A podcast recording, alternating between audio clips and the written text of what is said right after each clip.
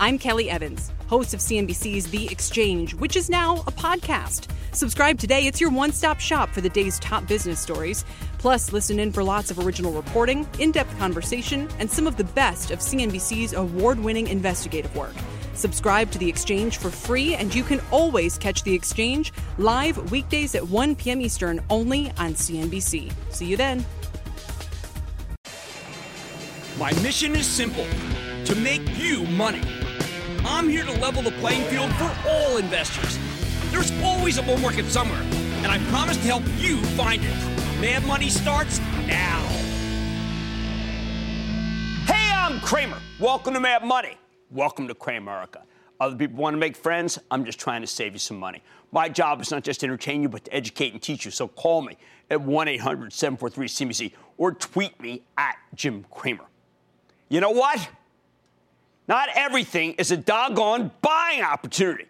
When the whole market breaks down, like today, where the Dow plummeted three hundred sixty-three points, the S and P plunged one point zero nine percent, NASDAQ tumbled zero point eight six percent, or even when a single sector comes under serious pressure, like we're seeing with healthcare. I got an idea for you. You need to pause and patiently assess the situation before you just pull the trigger on the buy, buy side. Buy, buy, buy, buy, buy. Yet I don't hear people counseling patients. Instead, I hear them saying, this is our chance. Come on, let's put money to work. Ka-ching, ka-ching. So let's think about this logically. Given that the market has already soared so much, including another six percent gain since the beginning of January, given that we were approaching levels that are starting to seem a little, let's say, parabolic, is it really safe to say, yep, we're down enough. Let's put it all to work? I think that attitude reflects a level of hubris that you typically find only in the insane and the soon-to-be impoverished. Don't get me wrong. This market's been fabulous for the bulls. And I understand completely that many of you have been waiting for exactly this kind of pullback to do some buying. Perfect. I'm not against a market that should be bought that's down big. I, that's never been, that's never been something I've been trying to stop. But I'm asking you this. If you think it's down enough, I just don't want you to buy all at once. That's the arrogance. Instead, I think you buy gradually on the way down, in stages. You can start tomorrow. I don't mind. If the president speaks, hey, it's all right. I want you to think of it like a pyramid. That's right. Pyramid buying is what we call it. Your first buy is your smallest buy, and you put more money to work as prices go down. If you're investing for the long term, you can get started right here. We're down. Nice break. But if you're trying to get the best prices for what may be a shorter-term investment or even a medium term, let me crib some priceless advice. In the immortal words of those seminal traders, the S O S band, take your time, do it right. Who knew? Who knew when I saw them at the Garden thirty-six years ago that they had such market discipline and timing? Now, how about this breakdown in the healthcare sector? Ground zero of today's selling. Buying opportunity? What can I say? How about it's a little more complicated than that? First, many healthcare companies have been living in fear of Amazon's Jeff Bezos for ages. Anytime we get even a whiff of a story that Amazon's going to start competing on drugs and healthcare and cutting into the industry's big, fat margins, we get a huge sell-off in the group. And look, there's a reason why Amazon wants in. Healthcare is a phenomenal business where every company seems to make more and more money year after year, from the insurers to the wholesalers to the drug developers and any of the myriad players in between. Bezos loves these kinds of situations. But that's the problem. Now Jeff is teaming up with two other businessmen who we can recognize just from their first names.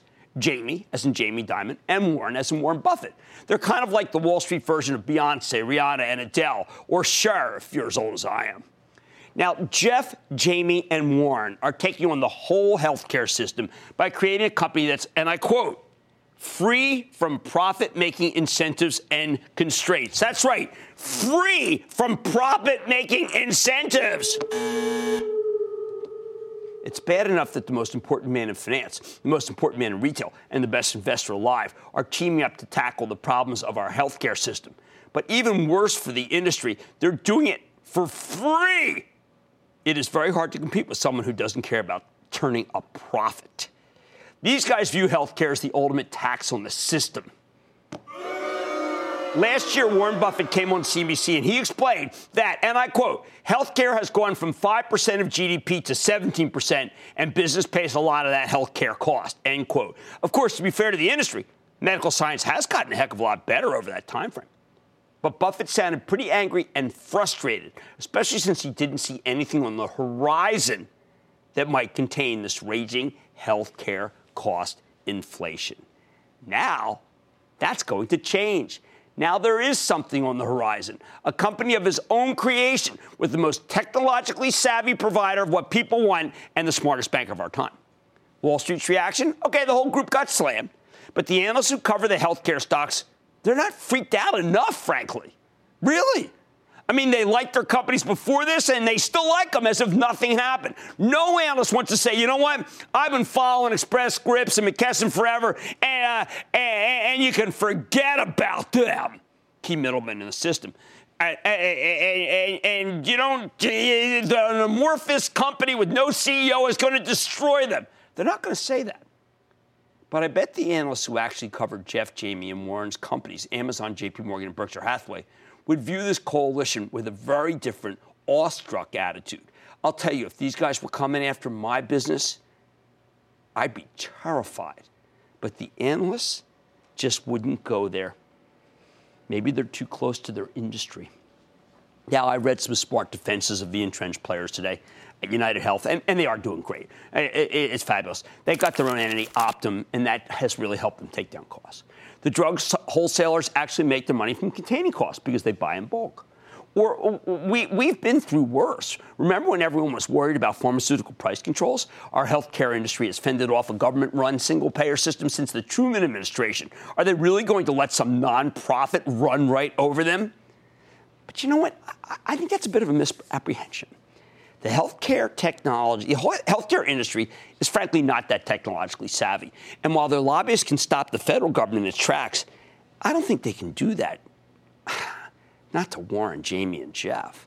So what do you do with the healthcare stocks here? Oh, we need some analogs. I think we need to recognize when Amazon first trains its guns on an industry, when it first takes, sees its target, and shoots.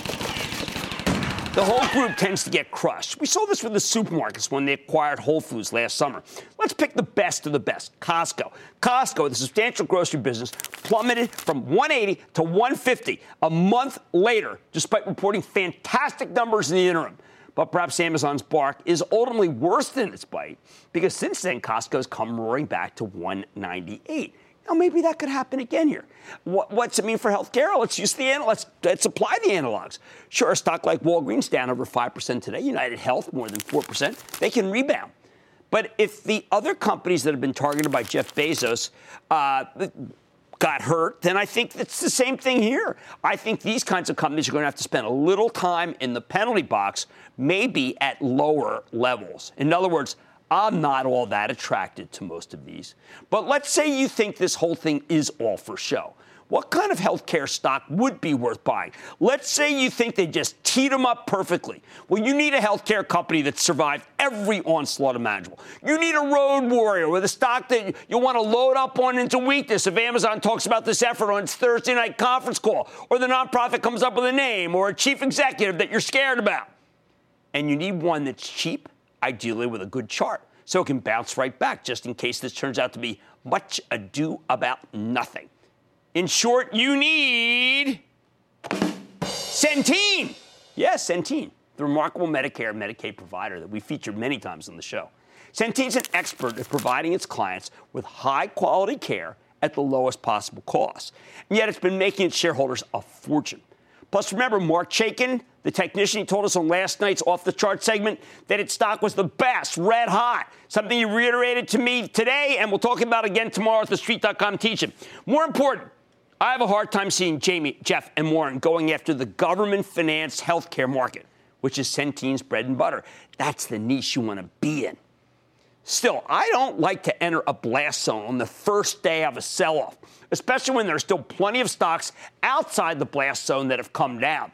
I would prefer some of the now beat-up techs, particularly the gamers like Electronic Arts, and the chip companies that sell into them like A M D, both of which reported strong quarters this very evening. The bottom line, I need you to remember the lesson of Costco. When Jeff Bezos goes after you, your stock's going to get hammered for weeks before it returns to good stead. So if you want healthcare exposure, I suggest waiting till the group's a little less radioactive. But if you just can't resist, if you need to pick one up this week, I'd say buy Centene. Nancy in Illinois, please. Nancy! Hi, Jim. Thanks for taking my call. Of course. Hey, I have a question for you. I bought uh, First Solar, uh, uh, solar. I'm sorry, uh, early on January twenty-third yes. after the news of the uh, passage of the Trump administration's tariff was mm-hmm. announced um, on, the, on imports. The stock right. later then tumbled as more information became available about you know the tariff's actual impact. And now I'm down about twenty thousand dollars and I'm wondering if it's time to cut bait. No, no, no, no. I mean, what happened with First Solar is a lot of smart guys got in ahead of, way, of when we found out about uh, uh, the tariff situation, and then they sold it on the news. And once they sold it on the news, then you get an opportunity to be able to come back in. I don't want you to sell First Solar. I have to admit, these guys are back. And I think that to sell it here would be a mistake. I would even think if it came down another three, four percent that you want to buy some. Let's go to John in California. John. Booyah, Jim. Happy New Year. I haven't talked to you since last year from out here in Sacramento. We Way love you too out here. long, John. Way too long. Let's go to work together. All right, buddy. I haven't talked to you in a while. You know, I got the U S. Concrete when you had the guy on, and I got that for the infrastructure play, but I also got Chicago Bridge and Iron, C B I. I got some of that. What do you think of C B I? Well, first, Bill Sandbrook, how great is he at U S. Concrete? Went by his place the other day in Brooklyn. I think C B I's okay, not my fave. I would prefer K B R. I prefer Fluor. I think Fluor's got a better business. But I got to tell you, the engineering construction business is back, John, just like you are. And I thank you for the call. Kirkpatrick in Virginia. Kirkpatrick. Jim. Huh. Uh, Kirkpatrick, are you still there? Yes, I am. All right, I let's go. Let's go. Shares of J D dot com at thirty-eight dollars. No, no I, I like I, bought, I like Alibaba, which I think goes much higher, and I like Baidu, and I'm not going down the food chain with China right now. It is just not right, particularly with all these great U S stocks now being thrown away because the market has had a little bit of profit taking. When Amazon goes after your industry, it's going to get hammered. If you still want exposure to healthcare, I suggest waiting until the group's a little less radioactive. But if you insist, buy Centene. On Mad Tonight, I'll be the first to admit I need help interpreting Nucor's latest quarter. Luckily, I got the man at the helm to keep us with our heads from being scratched. Don't miss my exclusive with the C E O. And the coffee and soda mix? Keurig and Doctor Pepper Snapple seem to think so. I'm giving you my take on the largest soft drink deal ever. And are you already dreaming of summer days on your back deck like I am? I'm eyeing one company that could help you bank on warmer days outside. So stick with Cramer. Don't miss a second of Mad Money. Follow at Jim Cramer on Twitter. Have a question? Tweet Cramer. Hashtag Mad Tweets. Send Jim an email to madmoney at C N B C dot com or give us a call at one eight hundred seven four three C N B C. Miss something? Head to madmoney dot C N B C dot com.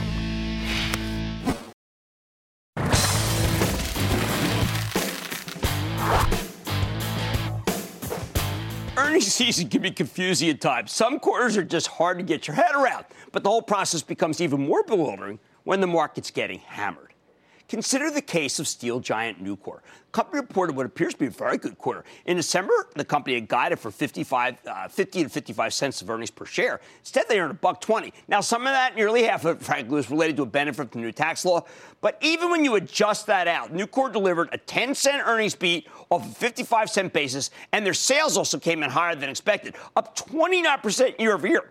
Plus, management told us that earnings in the next quarter will be even better, talking about significant optimism in their end markets and positive pricing momentum. To me, it's one of the best quarters I've seen from this terrific company in ages. Yet what happens? Stock goes down three percent. So how much of that had to do with the quarter? How much of it was because Nucor's stock had run up dramatically and the whole stock market seems like it's rolling over? In other words, could this sell-off be a terrific buying opportunity for a stock that might challenge us as a big position? Let's dig deeper with John Ferriola, the chairman and C E O of Nucor, to get a better sense of these results and what they mean for his company going forward. Mister Ferriola, welcome back to Mad Money. Thank you, Jim. Glad to be here. John, this looks like to me a quarter that is really the highest level since the cyclical peak uh, year of two thousand eight. And every cylinder, every cylinder is hitting spot on. Am I reading it correctly? Oh, you are, Jim. And it's more than just a quarter. When you look at the full year of two thousand seventeen, our earnings are the highest since the peak in two thousand eight. And I would go on further to say that two of our steel groups, our sheet group and our engineered product groups, both set earnings records in two thousand seventeen. So it was a very good year for us. Okay, for the benefit of our viewers, tell uh, uh, tell them what are the cu- who are the customers that use that kind of steel? Well, in the sheet business, uh, automotive, uh, we've actually grew our automotive presence in two thousand seventeen by about seven percent over two thousand sixteen, even with automotive production decreasing by three percent. So automotive would be one example. Uh, energy is a big business for us also. A large portion of our of our business, in particular our sheet and engineered bar products, goes into energy. In two thousand eighteen, we're expecting to ship about uh, one point eight to two million tons into the energy fields.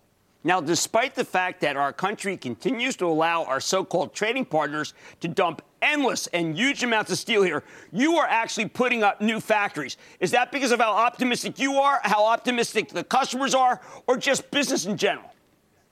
Uh, well, it's a little bit of all, uh, all of the above. Uh, frankly, the optimism that we see in our customers is, uh, frankly, it's the best that we've seen since about two thousand four. So things are looking uh, really good from in terms of optimism. I'm personally optimistic about two thousand eighteen. We have the tax reform going for us. We have the potential of a much-needed infrastructure bill. And then we also have the potential of a much-needed and long-awaited trade action to deal with those imports that you've mentioned, those illegally traded imports, which, by the way, were up twenty-seven percent in uh, two thousand and uh, captured, excuse me, captured twenty-seven percent of our market in two thousand seventeen. It would seem to me that both Democrats who favor workers and Republicans who favor capital would have an easy time saying enough is enough to these countries that dump their steel here. What is the resistance to standing up to people who we think don't even realize we've been in a trade war with forever?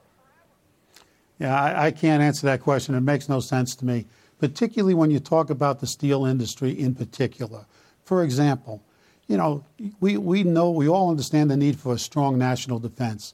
There's no way you can have a strong national defense, strong national security, without without having a robust and sustainable steel industry. So, you know, your point is well made from your lips to President Trump's ears. Are, don't they fear one day that we would be using Chinese steel to make our tanks? Well, I can tell you this. I wouldn't want my son inside of a tank on a battlefield that was made with anything but U S steel. Well, I totally agree with you. Now, state of uh, got the State of the Union tonight. What do we hope to hear for the steel industry and from Nucor in particular? Uh, we'd like to hear some message on, on, on trade relief, trade actions to deal with this illegally traded product uh, that comes, continues to flow into our country. That's something we'd like to see. We'd also like to see some action on an infrastructure bill. And we're all seeing a, a robust recovery in the economy that cannot be sustained without having a strong, uh, modern, twenty-first century infrastructure system. And we don't have that today. We need it desperately to maintain a momentum in the economy. Do we have enough uh, people and steel mills left after what these trade partners have done that we could actually meet that demand if, they, if the president goes forward with it? Absolutely. No doubt about that. Uh, let me just mention to you that we have several of our competitors that have blast furnaces, about three blast furnaces in the United States that are currently shut down. If you were to start those up, bring them up, they would create an enormous number of jobs in our industry and supply about ten million tons into our industry, more than what we would need to uh, to deal with the demand that we expect to see in two thousand eighteen and beyond. John, how many people are you putting to work right now in the, in the addition of these new factories? Uh, yes, we're, we're installing several new factories. We have two new galvanizing lines going in, one in Mexico, one in our facility in Gallatin. And we're building a new uh, rebar mill in just east of Kansas City in a little town called Sedalia. We're excited about those. And we believe that these are very strategic moves, giving the uh, impact that they'll have on our earnings as a result of improved logistics in all of these products. Now, we are used to companies like Procter and Gamble and three M having a consistent dividend practice, uh, but I think you should tell people about Nucor, because a lot of people think steel company means they can't even keep their dividends maintained. Well, we have a very effective and balanced uh, capital allocation strategy. And just to mention dividends in particular, if you look at uh, in the ten-year period ending in two thousand seventeen, we returned about five point four billion dollars to our shareholders in dividends and in share repurchases. And one more point that I would make that we're very proud of, Nucor is one of only thirty-two public companies that have increased their dividend every year for forty-five consecutive years. We're very proud of our ability to invest in our company and still return cash to our shareholders. All right, one last question, John. Uh, you mentioned energy at the top. We are seeing a boom in the Permian. We need. Uh, we are so under-pipelined. Is this the kind of business that as they put up pipelines, they go to Nucor? Uh, absolutely. Uh, when you look at energy in general, and back in two thousand fourteen, Nucor as a company, we were supplying about one point six to one point eight million tons of steel, both in sheet products and in uh, seamless in, in billets going into seamless pipe. We anticipate in two thousand eighteen that number to be somewhere around one point eight to two million tons. So after the collapse in two thousand fifteen, we're back to the near high levels of two thousand fourteen. Well, to me, it sounds like, to listen to Nucor and John Ferriola, American manufacturing is back, and it is a renaissance. Well, we're excited about the opportunity to fulfill it. We've invested eight billion dollars in the last nine years, growing our earnings potential. And I can tell you, Jim, that our team is ready and eager to unleash that earnings potential in, in two thousand eighteen. Well, congratulations. You got one of the great growth cyclicals that is still very undervalued. That's John Ferriola, Chairman C E O of Nucor, with one of the greatest quarters I have seen this year. I want you to stay with that stock and stay with Cramer.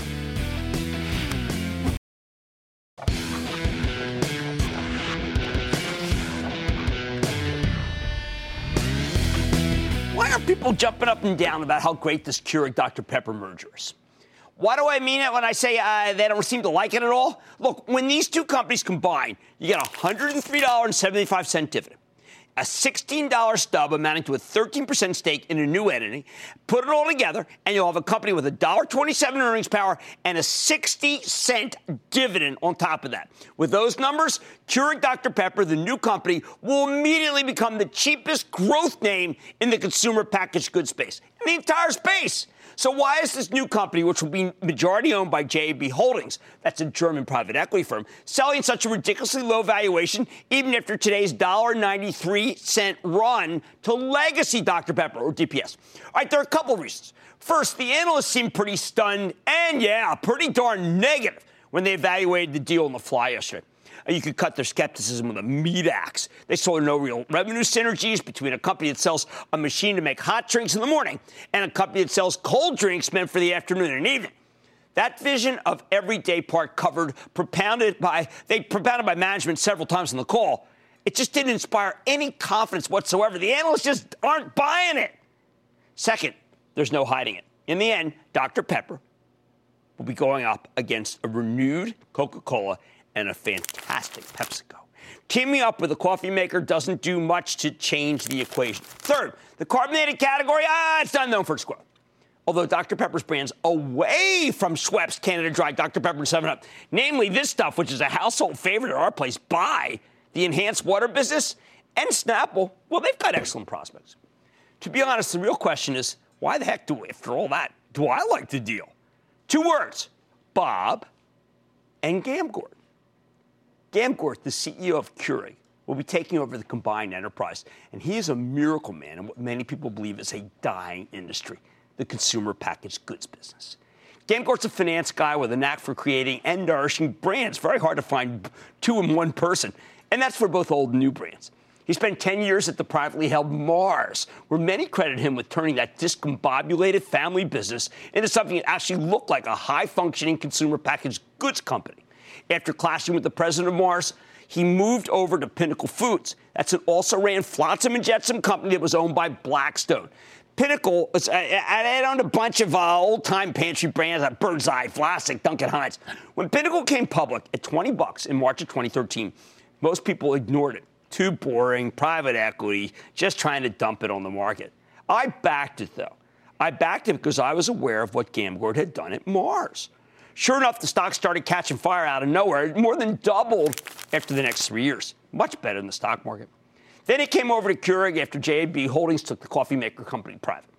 I couldn't believe it when he made that move because Keurig, you know, the coffee company, coffee maker, that business was in shambles. It had the most unfocused growth strategy. I can't even articulate, not that it was really a growth strategy. It was just a stupid strategy. Fast forward to right now, though, and with the first public look we got at the company, Gamgort seems to have performed another miracle, turning Keurig into a focused, growing, and profitable business in just two years' time.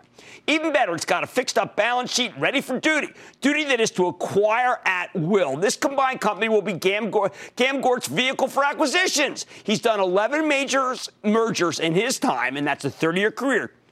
And his track record is incredible. Now, I have to admit, I was suspicious of the reason.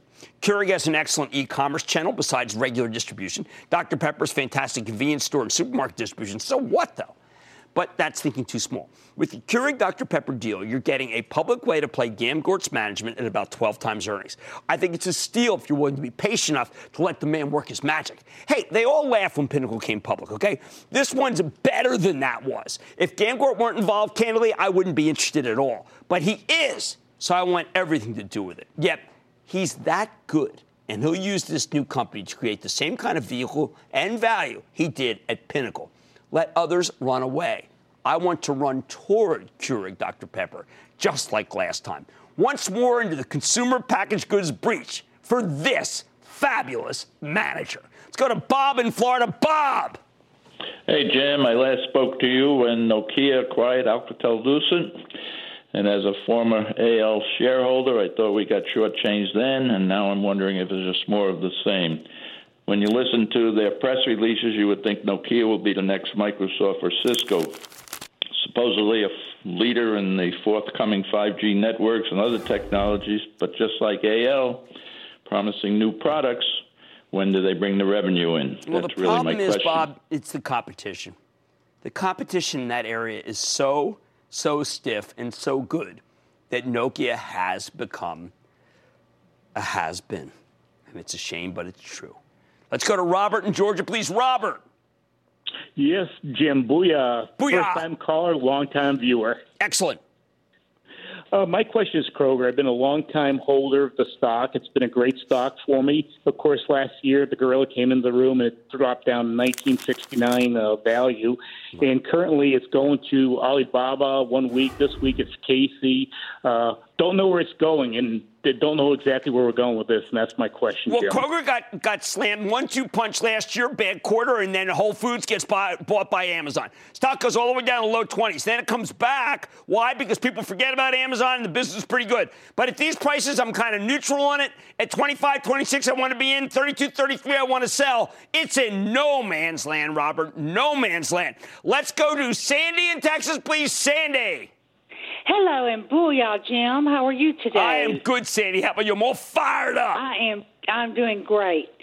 Jim, in April two thousand sixteen, you did a company spotlight on Newell Rubbermaid, and I subsequently bought some of the stock. Recently, Newell has been implementing changes in its operating set strategy, excuse right. me, and as a result, the stock has fallen in price to around twenty-five fifty a share, but it's still paying a three point six one percent dividend, which is great.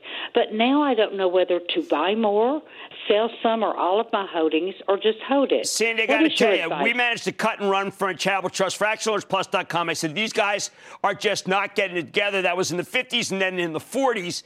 Uh, in the twenties, well, they didn't get it together. They've missed and they've missed and they've missed. I honestly would rather catch the stock at thirty on the way back than I would tell you to own it here. It's too low to sell, but holy cow, is it poorly run. What can I say? Look, the t- this is the opposite, this story here. The type of Keurig and Doctor Pepper and some analysts scratch their head. I think the deal makes sense because of the man who is running the company, Bob Gamgort. Okay, much more Mad Money ahead, including my exclusive with an under-the-radar housing play. Merger. That could be worth eyeing. I'll reveal the name just ahead. Then you should be looking for a buying opportunity in the banking stocks. I've got one, Valley Nat. Let's see if we should consider that one. And all your calls, rapid fire in tonight's edition of the Lightning Round. I like Doctor Pepper merging with Keurig. Merge, merge, merge, merge, merge, merger. Stick.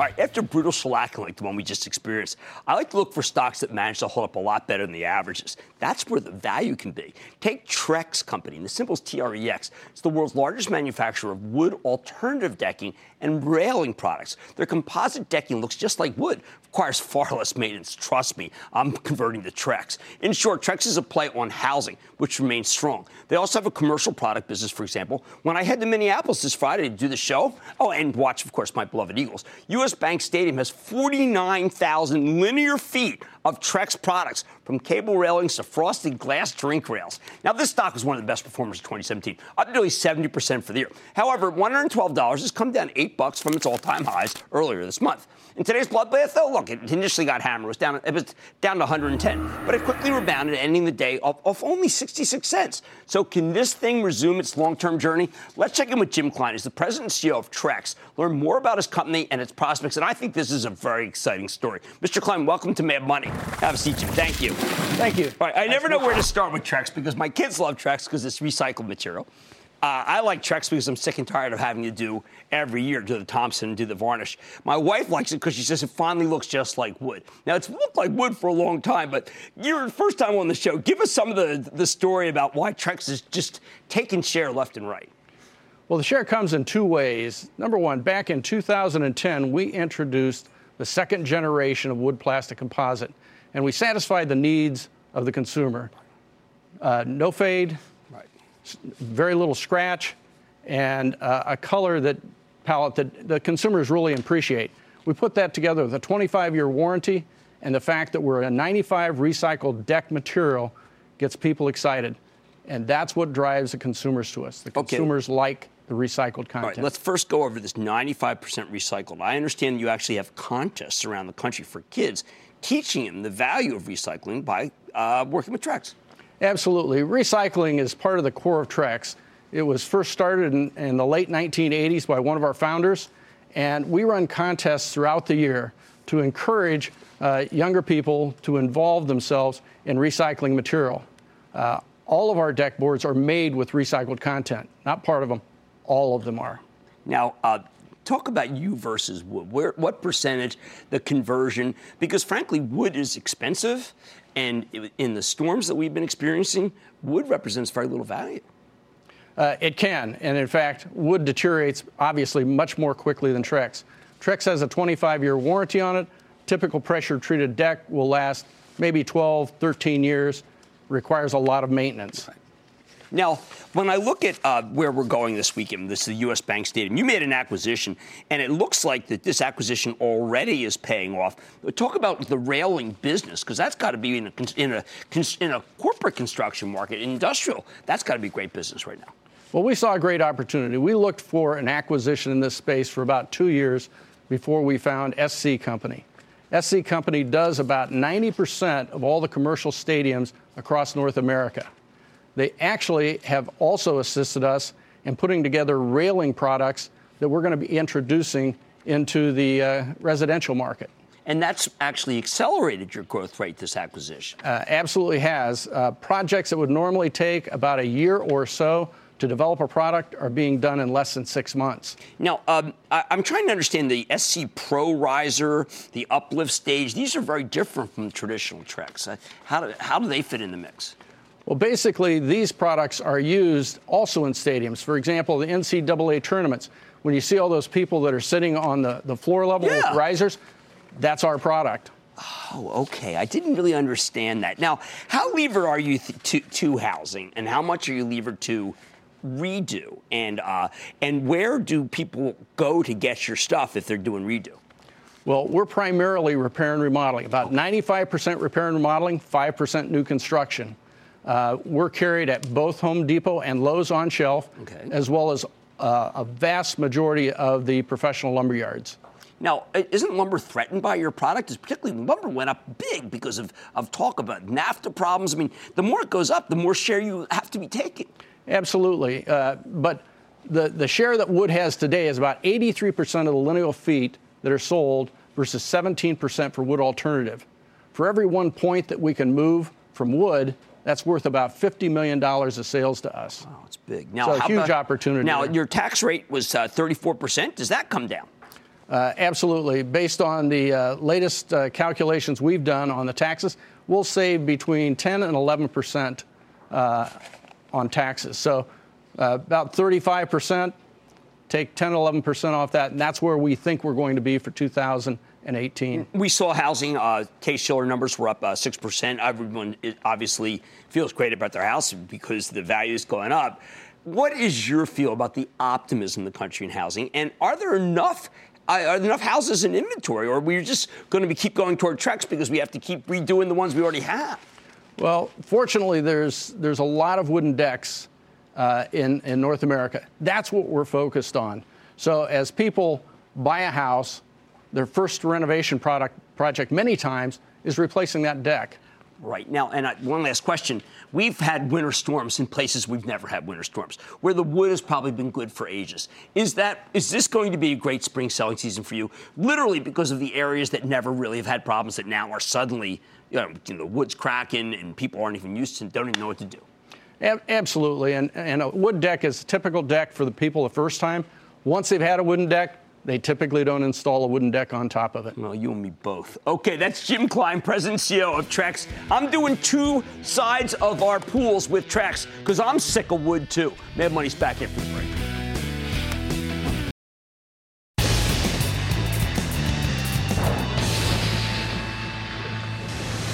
It is time. It's time for the light round. And then the lightning round is over. Are you? Skate that. It's time for the light round. It's over. Charlie in New York. Charlie. Hi, Jim. Love the show. Thank you. Uh, I'm retired and recently began to manage myself through much of I R A. I bought um, Duke Energy, D U K. Yeah, Duke's fine. I prefer Dominion and I prefer Con Ed and I also prefer American Electric Power. Jerry in Florida. Jerry.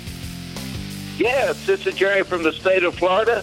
And I'd like your opinion on A T and T, the Widows and Orphans. That fund. Stock is, oh, yeah, I like it. Cash flow's been increasing at the Time Warner deal. Done. Michael in Texas. Michael. Good evening, uh, Brother Jim, and big booyah to you from Houston. Sweet. Uh, my question to you is X P O Logistics. Expo I keep Logistics. Waiting for What's the stock take? To go back to ninety so we can get back in fraction alerts. What a horse that is. Chris in New York. Chris. Hey, booyah, Jimbo. How are you? I'm great. How about you? I'm excellent. I'm excellent. Hey, quick question for you. C L N S, Colony North Star, Seth Klarman's largest position. It's trading at uh, about eighty percent That's Tom book Barrack. Value. I like Tom Barrack. Tom I, Barrack. I, you know, I'm surprised yes. to see the stock down so much. We have to do work. We have to do work because Tom has always made us money. Let's go to Bob in New York. Uh, Bob. Jim, booyah. Booyah. How the hell are you? I'm pretty good. How about you? I'm doing all right. Coming down with the flu, I think, but hopefully I'll pass oh, it. Oh, you know? Man. We got someone named Yo. Tammy in our office. Tammy Flu. What's up? Uh, I don't know. Well, I don't know. Maybe so we talk stocks alarm. For a sec. Huh? I'm calling about alarm. Oh, no, no, I'm not. You know, to me, I, I got too many home systems coming in. I don't want to touch them. Uh, but if they feel differently, they should come on the show. And that, ladies and gentlemen, good night. Lightning Round! The Lightning Round is sponsored by T D Ameritrade.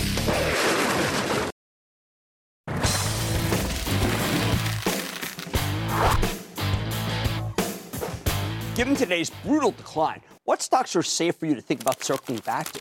How about the financials? We know the banks do better when interest rates are on the rise. They make more money off the difference between what they pay you for deposits and what they charge you for loans, which means you can feel confident about buying these stocks into weakness, so long as you do it gradually. That's why tonight I want to introduce you to some bank that I've not talked about, Valley National, V L Y. It's a regional bank with two hundred thirty branches in New Jer- New York and New Jersey, with some terrific new Florida exposure that you may not know about. Company reported a solid quarter last week, delivering in-line earnings, higher than expected revenues. So could this region be worth owning now that everything's pulling back? Let's take a closer look with Ira Robbins. He's the new C E O of Valley National Bancorp. Learn more about the new direction the company's taking and what it means for shareholders. Mister Robbins, welcome to Mad Money. Good to see you, sir. Thank Have you a seat. Much, Thank you. Thank you. All right, so this is not the Valley National that many of us know, particularly those of us who are in New Jersey. The sign's the same, but the strategy's different, so why don't you tell us? Signs are the same for now. That's going to change. Oh, really? Well. That's going to change, too. Okay. So in the last eighteen months, we've turned over the entire management team at Valley National Bank.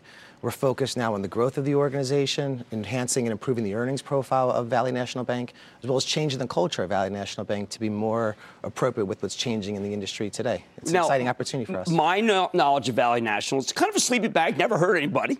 Uh, that sometimes that's an okay stop, but it never really gave us the growth. What is the growth strategy, and how do we be sure you're not taking on too much risk in the growth strategy? That's an excellent point. You know, Valley's been around for ninety-one years. It's never had a losing quarter in ninety-one years. Pretty incredible. To a certain investor base, that's great. But as we look to move Valley National Bank to a focus on a different investor base, the emphasis has to be on growth, has to be on improving the overall financial performance of the organization and delivering real shareholder returns to the uh, to the uh, shareholders. All right, now we got uh, a little bit sidetracked in the two thousands, uh, particularly near the end of the decade, where we saw banks move to Florida. And they moved to Florida and get aggressive and get all excited and doing a lot of mortgages that turned out not to be good ones. Valley National's moving down. You got new acquisitions. Sure. How do we know that Valley National's not going down the path of the banks that didn't do it right? Well, let me start back with maybe why Valley National went down to sure. Florida. And, and that's the reason, because we didn't want to do it the wrong way up here in New, New Jersey and okay. New York marketplace. So there's a lot of mutual conversions that took place in the New York, New Jersey marketplace, okay. and a lot of capital to, to to this market. Typically what happens is you would have an increase in interest rate risk profile of these types of organizations, credit spreads that that deteriorate as right. well. And for Valley, we said this isn't an environment that we really want to play in. So we went down to Florida and said, where can we provide an opportunity to grow in a marketplace that has a real need for a bank like Valley National Bank? If you look at the twenty to seventy billion dollars banks, there isn't one today in no. that state of Florida. There really isn't a bank today that can provide the services that a Valley National Bank can offer. So when we go there, we try to obtain and apply the same credit model that we've had up here that's been successful for ninety-one years in New York and New Jersey, and apply it down in the Florida marketplace. At the same time, uh, the deposit base is, is obviously better because your net interest margin is one of the best of, of the banks I follow. That has to be some of these decisions you're making. Uh, the net interest margin has to go up for Valley National Bank, and we're going to do it through enhanced earnings, through growth, not through expanding the overall risk profile of the organization. For us to go down to Florida, the deposit betas are much less than what they are here in New York and New Jersey. And it's larger. Very competitive here, right? There's just it's too many banks. A lot of that goes back to the capital, Jim. Right. When the mutuals converted, capital went here, right. loan growth had to go here, deposits had to go here, and it just became real challenging to operate a bank in this environment. Now, there are a couple of things going for the banks that we like. One, the Fed raising rates, and two, uh, uh, tre- the tax reform seems to be good. What do uh, rate increases mean for your bank, and what does tax reform mean?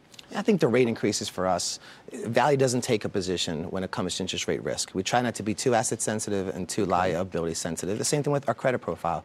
We want to perform in any different economic, in any different interest rate environment. So we think the asset sensitivity that we talked about on the earnings call will go up a little bit, a few basis points based on the rate increases. It's going to be a positive for us. But the real growth story at Valley is going to be the enhanced loan growth, the improved efficiency within the organization, and the changing culture at Valley. And that's what's going to really drive the earnings for us. Uh, as a New Jersey resident, I'm horrified by what's changed in the tax code. Now, look, I've done well in this country. I'm happy to pay. But many people who live in the New Jersey area are kind of really betwixt and between. Many people want to move to Florida. Yeah. Uh, are you actually seeing that kind of migration? Yeah, I think it's great for us. You know, there's already name recognition, as you mentioned, down in right. Florida, just because people have migrated from New York, New Jersey market down to Florida. So we already had that name recognition there. Now we have the growth that comes here. And I share your concern about what's happening in New Jersey. You know, how, how business-friendly is this state going to end up being, and what are the ancillary impacts when it comes well, to economic growth? What do you think? Growth? I mean, uh, you know, new governor, but at the same time, the tax base is not great here. Uh, tax base is is, a, is of a concern. Right. Some of the policies that are being suggested right now, you know, how, how business-friendly is that, and, and what happens as we ripple through the economy as a result of that? You know, I think for us, having thirty percent of our franchise in Florida creates an opportunity for us to outperform a lot of our Northeast peers. Will you be looking at the bank being one day, uh, say, fifty percent in the South?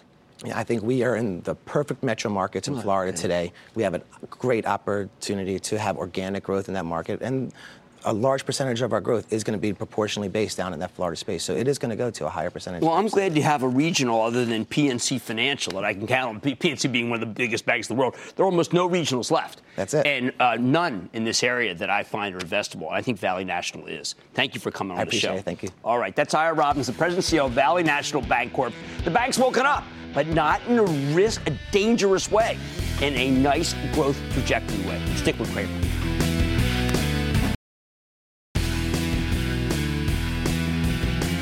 I know you're impatient. I mean, the market's been straight up, finally get two days down. All I am counseling is do it slow. Take your time. Do it right if you want to buy. I am certainly not against buying. I like to say there's always a bull market somewhere. I promise I'll find it just for you right here on Mad Money. I'm Jim Cramer, and I will see you tomorrow. I'm Kelly Evans, host of C N B C's The Exchange, which is now a podcast. Subscribe today. It's your one-stop shop for the day's top business stories. Plus, listen in for lots of original reporting, in-depth conversation, and some of the best of C N B C's award-winning investigative work. Subscribe to The Exchange for free, and you can always catch The Exchange live weekdays at one p.m. Eastern only on C N B C. See you then.